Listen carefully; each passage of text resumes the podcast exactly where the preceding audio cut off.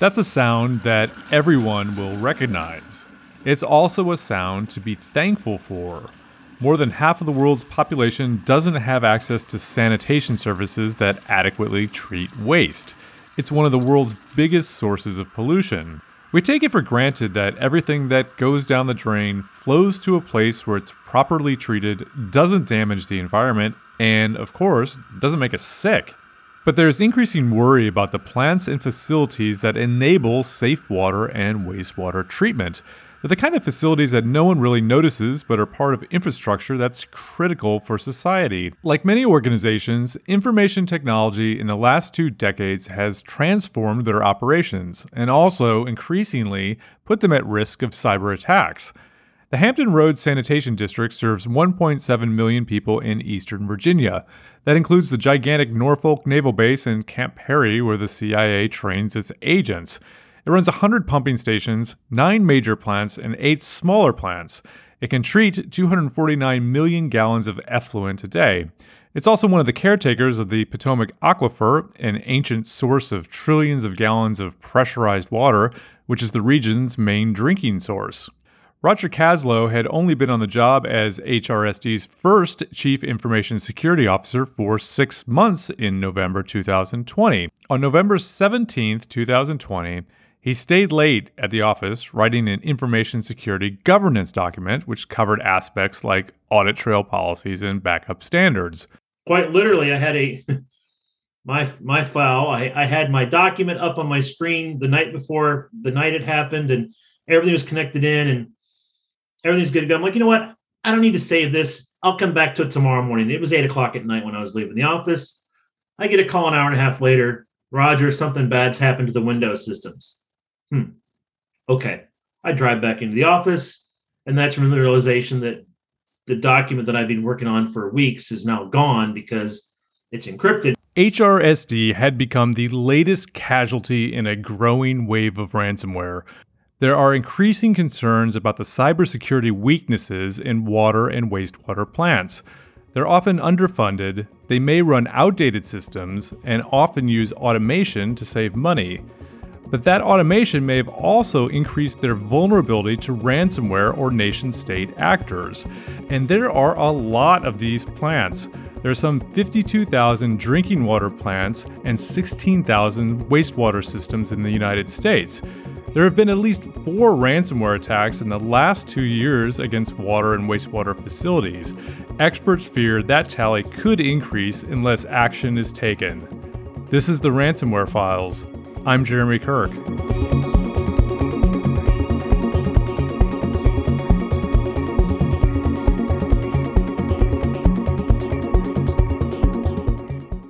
In this podcast mini-series, I'm going to talk with those who have navigated their way through a ransomware incident and learn how they fought back and what tips they can pass on to others.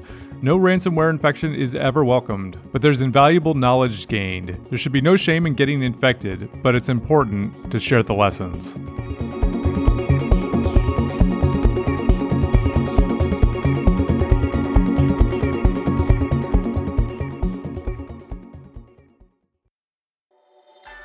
This episode of the Ransomware Files is sponsored by Cofense. Cofense is the leading provider of phishing protection, detection, and response solutions.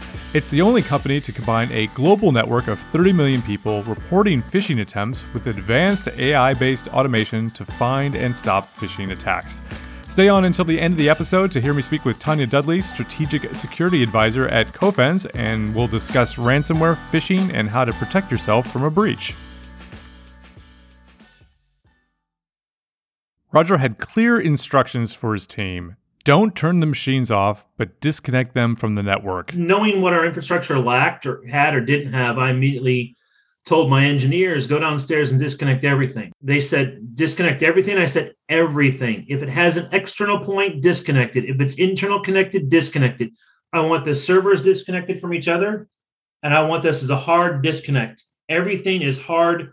Pull plugs, pull plugs, pull plugs. Should we turn it off? No, don't turn it off. Because typically users want to turn off. And from the forensic standpoint, I want that thing up and going in case I need to do a forensics assessment on it. It's still working. And the bad guy still thinks he's in there doing something. Ted Henifin is a civil engineer by trade. He's been general manager of HRSD for 15 years. He just spent a relaxing weekend with his wife on Kiawah Island in South Carolina when he came back to work. And I'm an early ariser and early arriver at work. And so I'd gotten in the car and headed to work and got there before six in the morning. And I'm not fully engaged. So I get to the door and there's a sign, handwritten sign in the door that says, if your computer's off, don't turn it on. If it's on, don't turn it off. like, that's really strange. When HRSD was infected, it was already on the path of improving its information security practices. It was in the second year of a five year plan designed by Gartner, which included the hiring of Roger as its CISO. But of course, as we all know, none of these types of changes happen overnight. HRSD was infected by Ryuk, which, if you remember from episode 1, is the name of a character in a Japanese manga series called Death Note. Ryuk is a ransomware as a service group. Other cybercriminals use the Ryuk malware and pay a portion of the ransoms to those who develop it. Ryuk has hit corporate targets, but also has shown no mercy. Hospitals and medical facilities, even in the midst of the COVID 19 pandemic, have been hit. Ryuk has proved to be one of the most profitable ransomware groups. In January 2021, security researchers estimated it had taken in as much as $150 million since it came on the scene three years prior. But that prominence and profit has been noted. In mid November 2021, the U.S. Department of Justice announced the arrest of a Russian national named Denis Dubnikov. Dubnikov ran two cryptocurrency trading platforms called Coyote Crypto and EggChange. He was indicted in August by a grand jury in Oregon on charges of conspiracy to commit money laundering. He's accused of receiving $400,000 worth of bitcoins that came from Ryuk victims. He's now awaiting extradition to the United States from the Netherlands. Dubnikov's arrest marked some of the first fruits of a big push by the US and other countries to try and hold those involved in ransomware accountable. The attackers had been inside HRSD's systems for three weeks before Ryuk was deployed. An employee had opened an Excel spreadsheet that contained embedded malicious code. That led to the installation of Zloader, which is a descendant of the infamous Zeus banking malware. So, Zloader is all purpose malware. It can steal information or install other malware on a system. The employee that was infected had administrative access, which then allowed the attackers to spread deeper into HRSD's systems. That included nesting in one of HRSD's domain controllers, which was known as SSAD-S3. The attackers also tampered with group policy objects, which are the set of virtual policies in Active Directory. They modified the policy in a way that told HRSD's antivirus software, which was McAfee at the time, to ignore certain suspicious activity. Eventually, the attackers used Zloader to plant a Cobalt Strike beacon on the system. Cobalt Strike is a penetration testing toolkit, and its beacon is an agent that's deployed on a remote machine. The beacon is kind of like a Swiss Army knife with a bunch of tools that allow an attacker to explore and persistently stay in a target. Eventually, Ryuk was pushed out to 45 unique systems across HRSD's network. However, its operational technology, which are the systems that control the actual wastewater treated, were unaffected.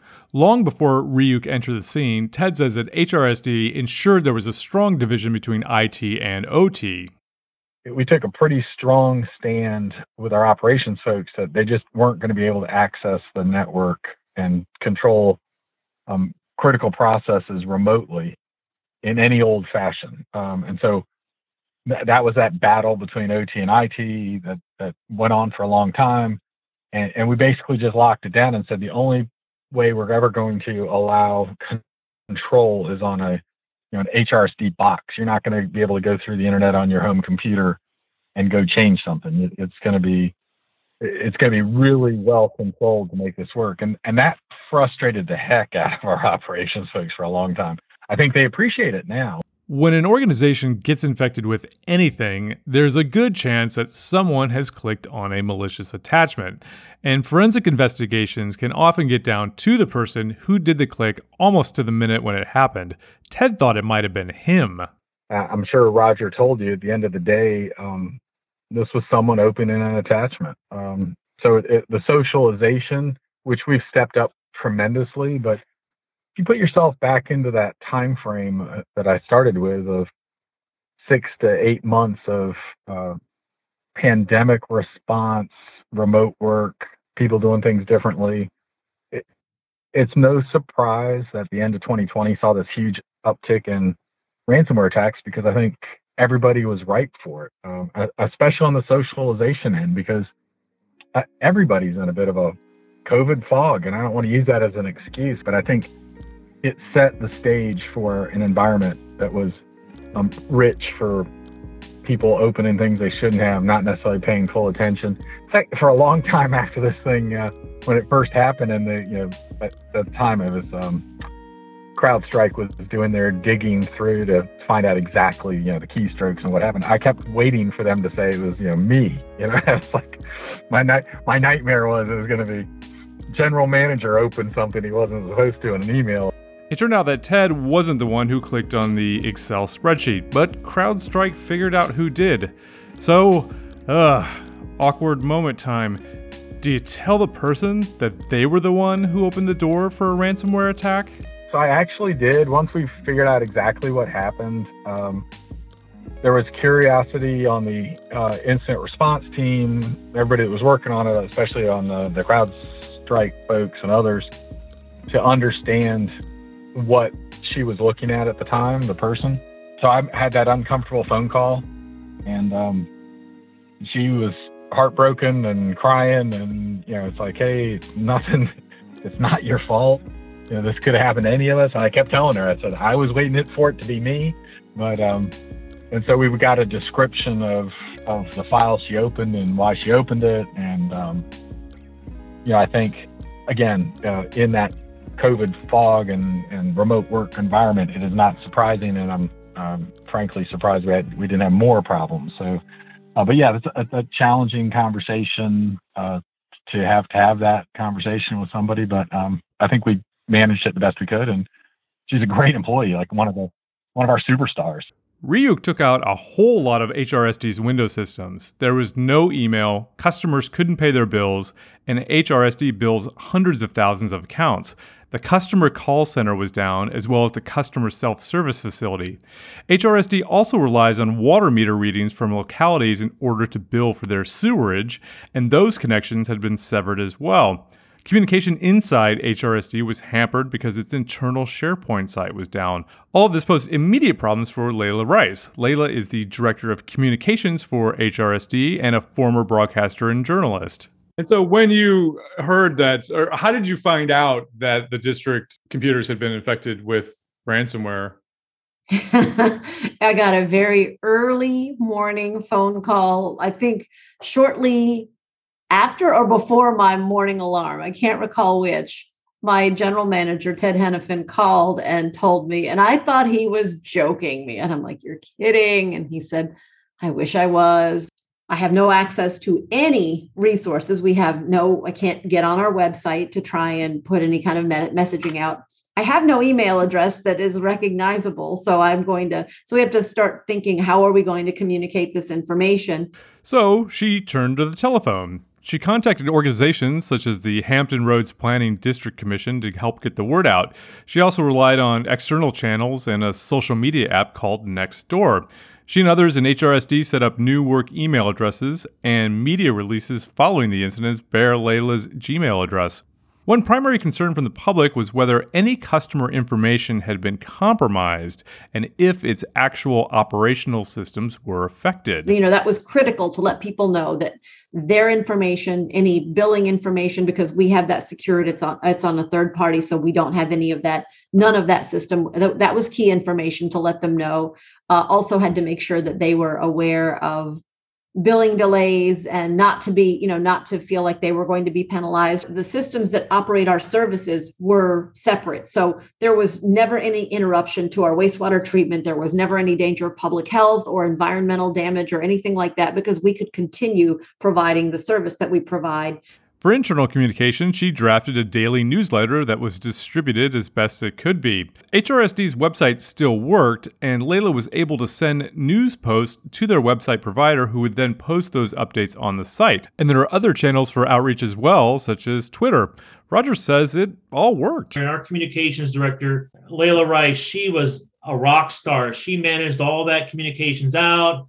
She took care of all that stuff because, again, lack of a formal incident response communication plan in place, we were shooting from the hip. Now, we shot from the hip with a 12 gauge gun on the side of a barn. I think we hit it pretty well. Layla says a takeaway from those trying circumstances is that organizations should give thought to how they would communicate if none of the normal systems work. It's really making sure that you have a backup plan and i can't you know communication i know when it's when everything is down it's still it's still necessary ensuring that updates are pr- provided both to your external customers your internal customers other departments had their challenges as well. Anacia Burrell is HRSD's accounts payable supervisor. HRSD has lots of suppliers who, of course, still wanted to be paid even though there was a ransomware incident and some were concerned. However, Anacia says HRSD had help from its banking partner in making automated clearinghouse payments and also using e payables, which are essentially card payments. She says vendors were generally understanding. Well, I think for us in AP, it was really um, one day at a time, just making sure we kept the line of communication open with our vendors and suppliers, um, giving them as much information as we could at where we were at in the process. And we had some suppliers that needed to get paid, and we had some suppliers who was like, okay, you know, when you're up and running, let us know. So they were very understanding. We have really good working relationships with them. HRSD's recovery kicked off with a call to Beazley, its insurer. HRSD had taken out cyber insurance several years prior, and Ted at the time thought it might be a bit of a waste. He now says that after Ryuk, it was one of the best decisions HRSD had made. The insurer organized other providers that immediately went to work. CrowdStrike worked on incident response. A firm in Virginia called MOXFIVE started to rebuild systems. Ted says a robust insurance policy was critical to getting HRSD running again in just three weeks, and it helped take the pressure off HRSD's own employees. Yeah, and, and I, I kind of knew this from previous disasters in other areas, but it becomes a huge pride of your employees first it's been damaged. You know, you were attacked, you've been taken down, and so your whole uh, IT department is is reeling because you know they take it very personally, and um, but then they want to do the recovery all themselves, and so it took a while to get agreement that we're going to need staff augmentation even even remotely. You know that they've got to give up some of this because they kept wanting to. I'll take all this and I'll take all that, and it's like come on now, we we got, we got to get up fast. You know, we got to get back. Let's get some more resources in here, and and it, it was having to help them get past that personal pride. One, it's been dinged because they got in, and two, you know, they really wanted to rebuild this all on their own, and I, I know they had the the ability we just didn't have the enough resources to make that happen. This is probably a good point to talk a little bit more about cyber insurance. The first cyber insurance policy was written back in the days of Netscape and Ask Jeeves. It was 1997 and it was called the Internet Security Liability Policy, according to a story in March 2018 in the Insurance Journal. The policy was launched at a party in Honolulu, appropriately and prophetically called Breach on the Beach. Many organizations have since considered cyber insurance essential to mitigate the costs of a breach. The popularity of such plans has grown with the rise in cybercriminal activity, but now it's grown so bad it's reached a tipping point, and insurers are in the midst of a sea change. The number one reason for a cyber insurance claim right now is due to a ransomware incident. That means cyber insurance is getting a lot more expensive. In August 2021, insurer AIG said it had increased its cyber insurance premiums up to 40% while lowering coverage limits, and it looks like other companies may follow suit. New policies are getting harder to secure, and renewals are sometimes being rejected. Lloyds of London was recently discouraging its syndicate members from even taking on new cyber insurance clients. Ransomware operators quickly caught on that cyber insurance policies were covering ransoms, and they've openly said that that made those kinds of organizations preferred targets. Insurers are increasingly requiring that organizations meet baseline cybersecurity standards, but of course, cyber defense is ever challenging and changing.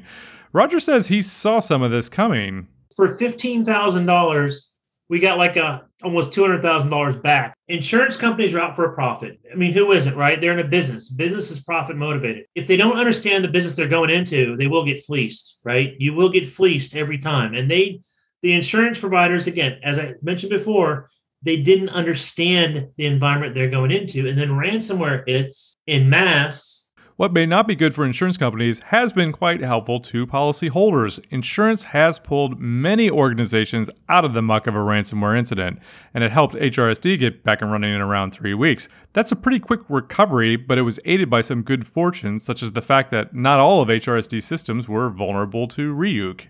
Less than half of HRSD's systems were Windows. Many of its business systems were Linux and Unix, which stored its employee data and ran its ERP system.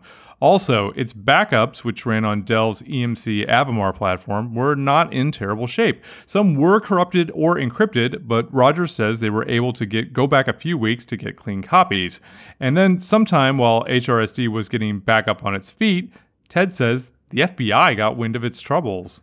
Yeah, because this is the other maybe extremely uh, a surprise, an interesting twist. So, um, as we were uh, early on we didn't because we are not part of a, a city or a county or any any we don't have no association with a law enforcement agency.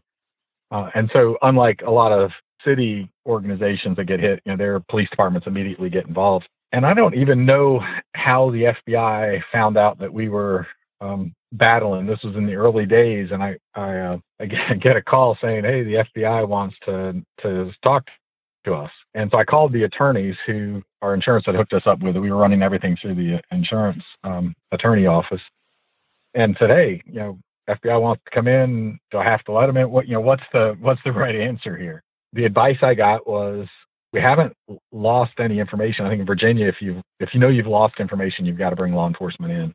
But if you haven't lost any information that you that you know of, um, you don't have to bring law enforcement in the FBI is now very, very interested in ransomware, and this year, fighting ransomware has become a top law enforcement and national security priority. The White House estimates that ransomware payments amounted to more than 400 million in 2020 and at least 81 million for the first quarter of 2021. This year, President Joe Biden's administration launched an interagency task force to tackle ransomware. That includes tracing virtual currency payments, disrupting ransomware actors through offensive operations, and pressuring countries such as Russia that are believed to be knowingly harboring ransomware actors. To move quickly against ransomware actors, however, the FBI has said it needs victims to quickly step forward. As a case in point, it cites the assistance it gave to software developer Kaseya during one of 2021's most notable ransomware incidents. Kaseya developed remote monitoring and management software called the Virtual System Administrator.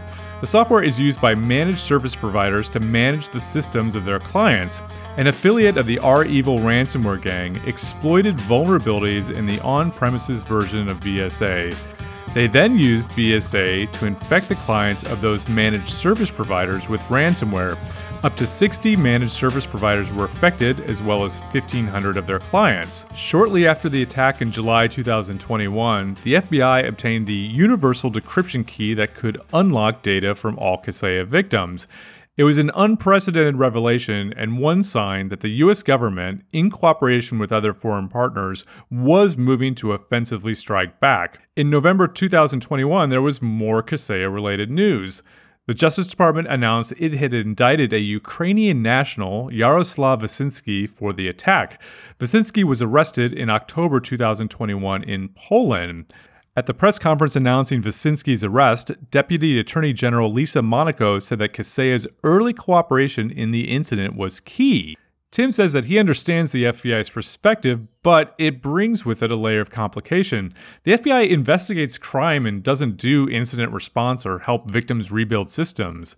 There also appeared to be no legal obligation on HRSD's part to get the agency involved. It didn't appear the attackers had exfiltrated any data. HRSD's lawyers recommended to touch base with the FBI later after the remediation work had been done. And we were maybe four or five days into the recovery at this point. He said they're going to want to stop and interview everybody. And, you know, we were hitting our stride at this point, and you're really going to get slowed down. and they're not going to bring value. Um, they aren't going to be able to help you recover. They're just trying to understand who did it, and they really like to trace the money. And um, his recommendation was for me to call back and say, "Hey, we'll be happy to share the results once we know what happened, but you know we don't want you to help us right now." That was a pretty uncomfortable phone call. You know, I'd call the head of the Norfolk office of the FBI and telling them, "Hey, we'll get back to you, but uh, thanks." And he continued to follow up, uh, and then we finally did connect him uh, once we had a full report on the, the incident report and were able to share with them exactly what happened. But they weren't that interested. I think they purely want to follow the money if you're paying the ransom. You may have guessed by now that HRSD did not pay the ransom, but it wasn't so clear cut at first.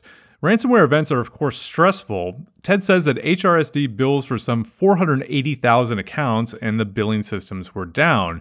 He feared a repeat of something that occurred in 2007.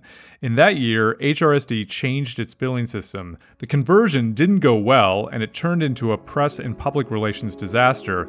Ted knew the ransomware situation could start to go south fast as well, so he was keen to get systems up and running. In this case, HRSD knew the decryption key would work. It had sent a couple of encrypted files to the threat actors who did return the decrypted files. Oh, it was a serious consideration. I, I was putting a lot of pressure on the team to give me times. Every passing hour, I was pushing hard to say, you know, what is the faster path here? Is it if, if paying the ransoms faster and, and it'll work, you know, I'm all in. I need the fastest solution. And I, you know, so I'd sit in all the meetings, listen to all the experts, and then give them another six hours or 12 hours to, to do more work to figure out which which would be the fastest. And they finally convinced me um, that the fast, that even if we paid the ransom, it would take a significant amount of time using the decryption key to um, get all this back running. And even then, they weren't sure, you know, how all that would take. So um, they convinced me at that point that, that we could recover from backups. They could rebuild the system faster than we could do it um, from from the decryption key. So the decision was not a financial decision, it was purely a timing decision. Roger jokes that he wished they would have just paid to get the document back he was working on the night the ransomware struck. I just want my PowerPoint presentation back. Can I have that back? Can we pay them a little money to get that? Um, can I have the key for that specific file? Over the last two decades or so, water and wastewater plants have moved to automation. Webs of remote sensors, programmable logic controllers, and SCADA systems that can be controlled and monitored by computers from afar. Those technologies have allowed for cost savings, fewer employees, and conveniences such as remote management. Valves and pumps operate automatically, and chemical management systems can make their own autonomous adjustments based on readings. The savings from those automation investments, though, were never put towards cybersecurity because in those days there wasn't an obvious cybersecurity threat. That's changed. In October 2021, the Cybersecurity and Infrastructure Security Agency issued an advisory about ongoing cyber threats to water and wastewater systems. In a two year period, there were ransomware attacks against facilities in California, Maine, Nevada, and New Jersey. There were other incidents as well. In March 2019, a former employee of a water and wastewater facility in Kansas used access credentials that had not been revoked to remotely access one of the facility's computers. More recently, in February 2021, a small town in Florida called Oldsmar went public with a disturbing tale. An intruder gained access to a TeamViewer remote access account connected to a human machine interface. That HMI was used by the facility to remotely control parts of the plant. The intruder increased the level of sodium hydroxide to be added to the water from 100 parts per million to 11,100 parts per million. So, sodium hydroxide or lye is used to make the water more alkaline, but too much lye can be caustic, and as some of you may already know, it's the main ingredient in drain cleaner.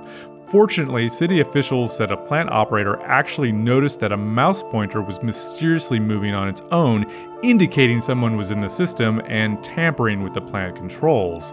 Aside from operational technology systems, plants also just have normal IT systems. They run Microsoft Office and Active Directory and have emails, applications, and billing systems and phone systems. Like any organization, these systems are potentially vulnerable to exploitation. And it's the intersection of those IT systems and OT systems that many experts say poses a national security threat.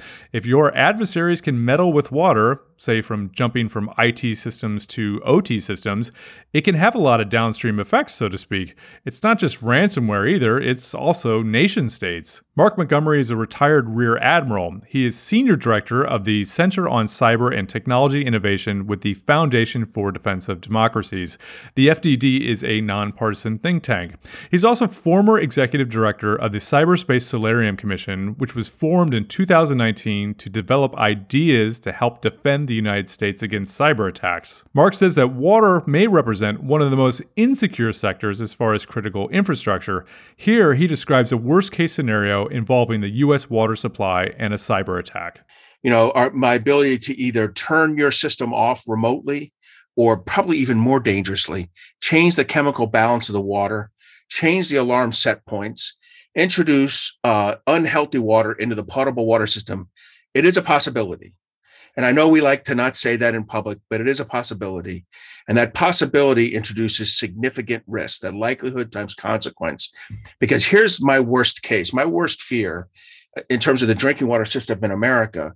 My worst fear is that a adversary attacks four or five water um, you know, water pot, drinking water systems simultaneously around the country and you start to get reports from four or five different areas that the water is bad for elderly or for young or just in general unhealthy and don't drink it. Most people don't believe that they can tell from the taste of their tap water whether they're you know they're drinking good tap water or bad tap water. So what you introduce is a loss of credibility into the drinking water system. That's the worst case. There are many issues in play here knowledge gaps, technical debt, the fact that most critical infrastructure is run by private companies or state and local governments, which adds layers of complication for coordination, and of course, funding challenges. Mark says that people don't want to see their water and wastewater bills go up. We're talking about the the real witch's brew of trying to fix things, a mix of, you know, uh, water utilities with limited excess capital um, you know, and most citizens are like, "Hey, I, I, like my water, and I have no intention of paying higher rates." Um, you know, and uh, you figure it out internally how you're going to pay for this new cybersecurity problem, and that's just not reasonable. In November 2021, Mark and the FDD released a set of recommendations to strengthen the cybersecurity of the water and wastewater sector. The recommendations are set to be passed onto lawmakers and hopefully translated into legislation. One of the recommendations is to give a boost to the Environmental Protection Agency. The EPA is the agency that is responsible for the cybersecurity of the water and wastewater infrastructure. According to the Cyberspace Solarium Commission, there have been concerns that there's been insufficient coordination between the EPA and other stakeholders in water utilities security. Mark says the FDD would like to see more EPA grants given to the water sector to go towards cybersecurity. The EPA should also be better resourced in order to fill its role as the water sector's risk management agency. So, the first thing is we have to resource and empower the part of EPA that's responsible for the cybersecurity to succeed as the water sector's sector risk management agency and is the government lead in this in this area. So first, resource EPA properly, which means EPA's got to put its hand up and ask for the right amount of resources. I, I will tell you, I think EPA routinely asks for about one third of the amount of money they need to do this right, because they want to spend their money elsewhere. And I think at some point, I, I acknowledge the important work EPA does in climate change and in drought issues and in rising sea levels issues and in natural disaster issues. But and this is the problem with cybersecurity. We're competing with like the four signs of the apocalypse. And then we say, but you also need to find cybersecurity. But we need to find cybersecurity, or you'll have a problem worse than those other four in your backyard right now. One of the FDD's recommendations is to direct the Cybersecurity Infrastructure and Security Agency, which is known as CISA, to increase support for the water sector. And in fact, CISA has already been helping. James Craddy is acting regional director for CISA Region 3, which covers the mid Atlantic region, ranging from Pennsylvania down to the District of Columbia. The importance of cybersecurity is uh, just as important as uh, physical security uh, around a sensitive and uh, critical function such as water and wastewater. Right, so we have to we have to go out and establish buy-in at the top. Right, there has to be a culture of security and an importance that comes from say the board of directors or the owners and operators of these companies to say hey this is important to us right and move that forward. And i think a big part of what you said with the small staff it can be even more challenging especially if you're looking at using a third party vendor or th- third party contractor. Um, to manage a lot of your uh, security or your infrastructure technology and infrastructure that you run your plant on, right? James says that CISA does assessments of such facilities, which often result in a candid view of risks and vulnerabilities. Investment in water infrastructure and wastewater infrastructure is all over the map in this country. Some places have very high tech facilities, others have done just a little and have not reinvested. So they've made an initial investment, but may not keep up with those investments going forward. Right. So there's a lot of dated systems out of out there that may not be supported anymore. The money issue is a problem, of course, but James says there's lots that organizations can do to improve their baseline cybersecurity that doesn't cost a lot. And I would say the first thing that we recommend, our cybersecurity advisors recommend when they go out and they and they meet with folks, is what can you do initially that's low cost, no cost, a lot of times low tech solutions on your system and are you doing those? Because a lot of times it's that initial employee sitting somewhere that does something that makes it easier for a threat actor a nefarious actor to get into your system right? So do the top five things first.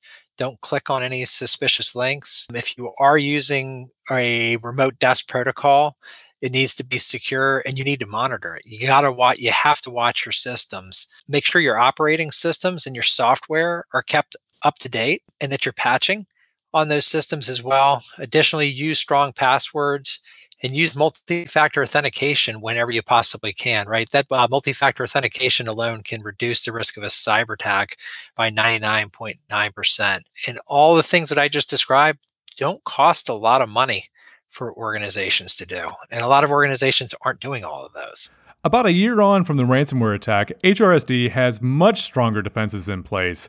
Its backup regime has been revamped, its IT and OT is even more rigidly separated, its access controls have been closely scrutinized and bolstered, and it's using new security software and providers to help detect attacks. It also has improved its communication strategy in a time of crisis. In reflection, Roger has an interesting view of the incident.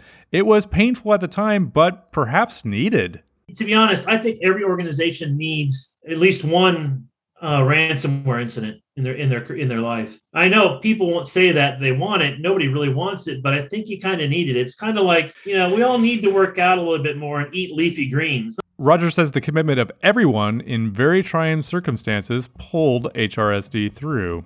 My leadership and my management support was amazing. My general manager Ted Henifin, amazing man, super supportive my CIO, super supportive. Our staff, they although not security experts, they came in and they did what they were needed to do when they needed to do it, right? And that's the important part because security protection is not all about just security professionals. It's about the whole team, right?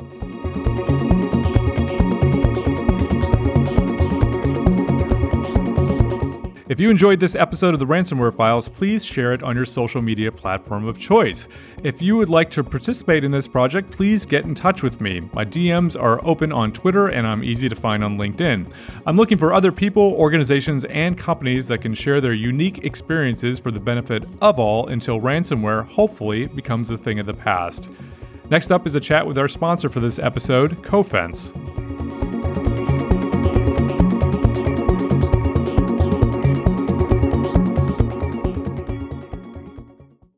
Thanks for sticking around for the sponsored portion of the ransomware files. It's my pleasure to be speaking today with Tonia Dudley, who's a strategic security advisor with Cofense. Thanks for dropping by again, Tonia. Thanks for having me, Jeremy. Happy to chime in on this one again. So I, I, was really excited to do an episode that kind of dealt with critical infrastructure, and I think there's lots of really interesting bits uh, in this particular episode. What stands out to you about it? So what I was most impressed with is that how they talked about the fact that they stood firm on not um, allowing remote access into some of those control systems. Right, we see you know ot and it and blending of you know systems making it easy for um, administrators to remote into systems. But the fact that they stood firm on, you know, no, we're not going to allow that remote access without, you know, a lot of controls that they put in place and keeping that net network segmentation because that really is what helped them um, in the end to have that ransomware spread over into that OT environment and so critical from you know preventing a further disaster with um, the actual water system. So I think they they did a lot of things proactively just out of having good um, good security mindset in you know creating their environment.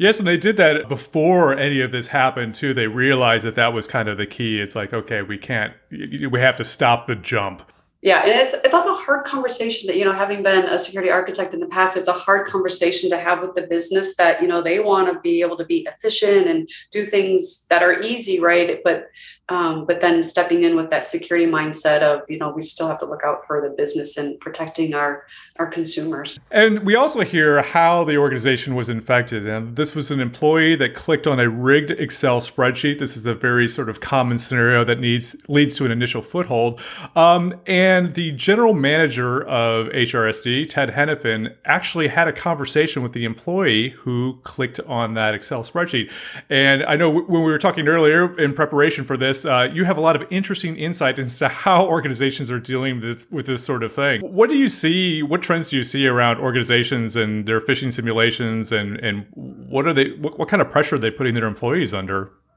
You know, this was an interesting one. My heart felt um, for that individual, right as you know, he was trying to have that conversation with her, um, and her reaction of, I, you know, I, am I in trouble? Am I going to get fired? Um, so often I am talking to many customers who have that want to or already have punitive programs in place. And so if you can imagine that if you have this um, environment where you're you're already shaming people for failing their training, it is just training when we do simulations. Um, what happens when a real incident is happen, happening, right? They're not likely to come tell you, hey, something looks odd. I mean, we heard we heard the other one where they they noticed that the mouse was you know acting differently right? So yes. the, they're the ones that that are frontline that are noticing something's odd right? They're the ones that you want to tell you something. Um, so i have heartburn every time i hear somebody want to have that program where they want to you know up to leading up to firing somebody um, for clicking on a simulation. Now, most of them aren't like you click once and you're done, right? They're they're stepped and phased programs, but it's still it creates this environment where people are not willing to tell you when something bad happened. That you really need to know exactly what happened. It helps with that investigation and how you can isolate and proactively, right? That's why we encourage. Um, you know, not only do I identify this fish, but making it easy for them to report because if the if the incident response team can get you know that those early indicators as you know there's something something happening in our environment um, the more you know the quicker they can you know mitigate that or put out that incident from even happening I mean, it absolutely blows my mind that there's punitive uh, action taken against people who fail a phishing test because I think the you know the prevailing wisdom is well, users you know users training is good, of course, to be more aware of things that look odd, but it's of course it's nothing that's going to be foolproof. The technology controls aren't foolproof, the human controls aren't foolproof. So I mean, how how pervasive do you see people you know I guess subject to punitive action for failing a phishing simulation? We see it quite a bit. Um, to the fact that I'm actually doing some research on it now to you know to kind of help those um because it's not usually that awareness person right? They have the empathy for the user and they get it. It usually is pressure from above of we don't you know leadership or the board saying hey what are you doing about your program? We don't want to be that one that's on the front page because of an incident because of somebody clicking on something at the same time, what we see when it comes to real phishing emails is that the threat actors have gotten a lot better. Not only are they scraping emails from inboxes because um, because they've stolen creds, right? They're watching those inboxes for real messages and then using a reply chain um, into that existing thread.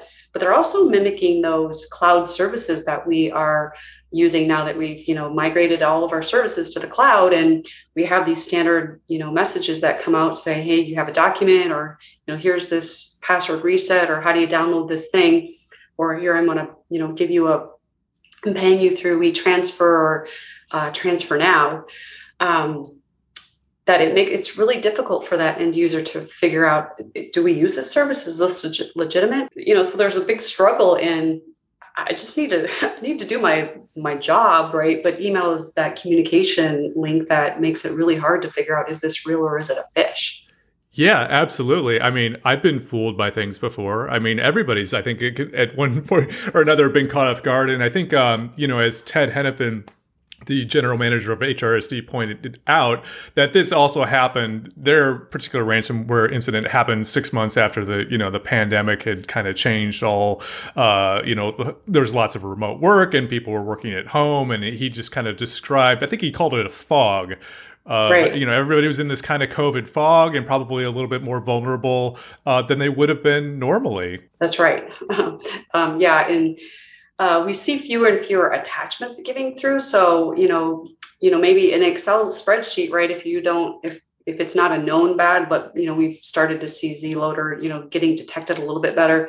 They're still putting it on a website that you know we use cloud services, and so here, just download this web, download it directly from this website, and then you know, it's a common tool that we use in our business day to day of of an Excel spreadsheet. And I just wanted to ask you about um, rather than uh, you know sort of punitive action, sort of positive reinforcement. And you know, it's sort of like in human behavior, it always seems like the the positive encouragement works better than the punitive action. Is that hold true for phishing uh, simulations as well?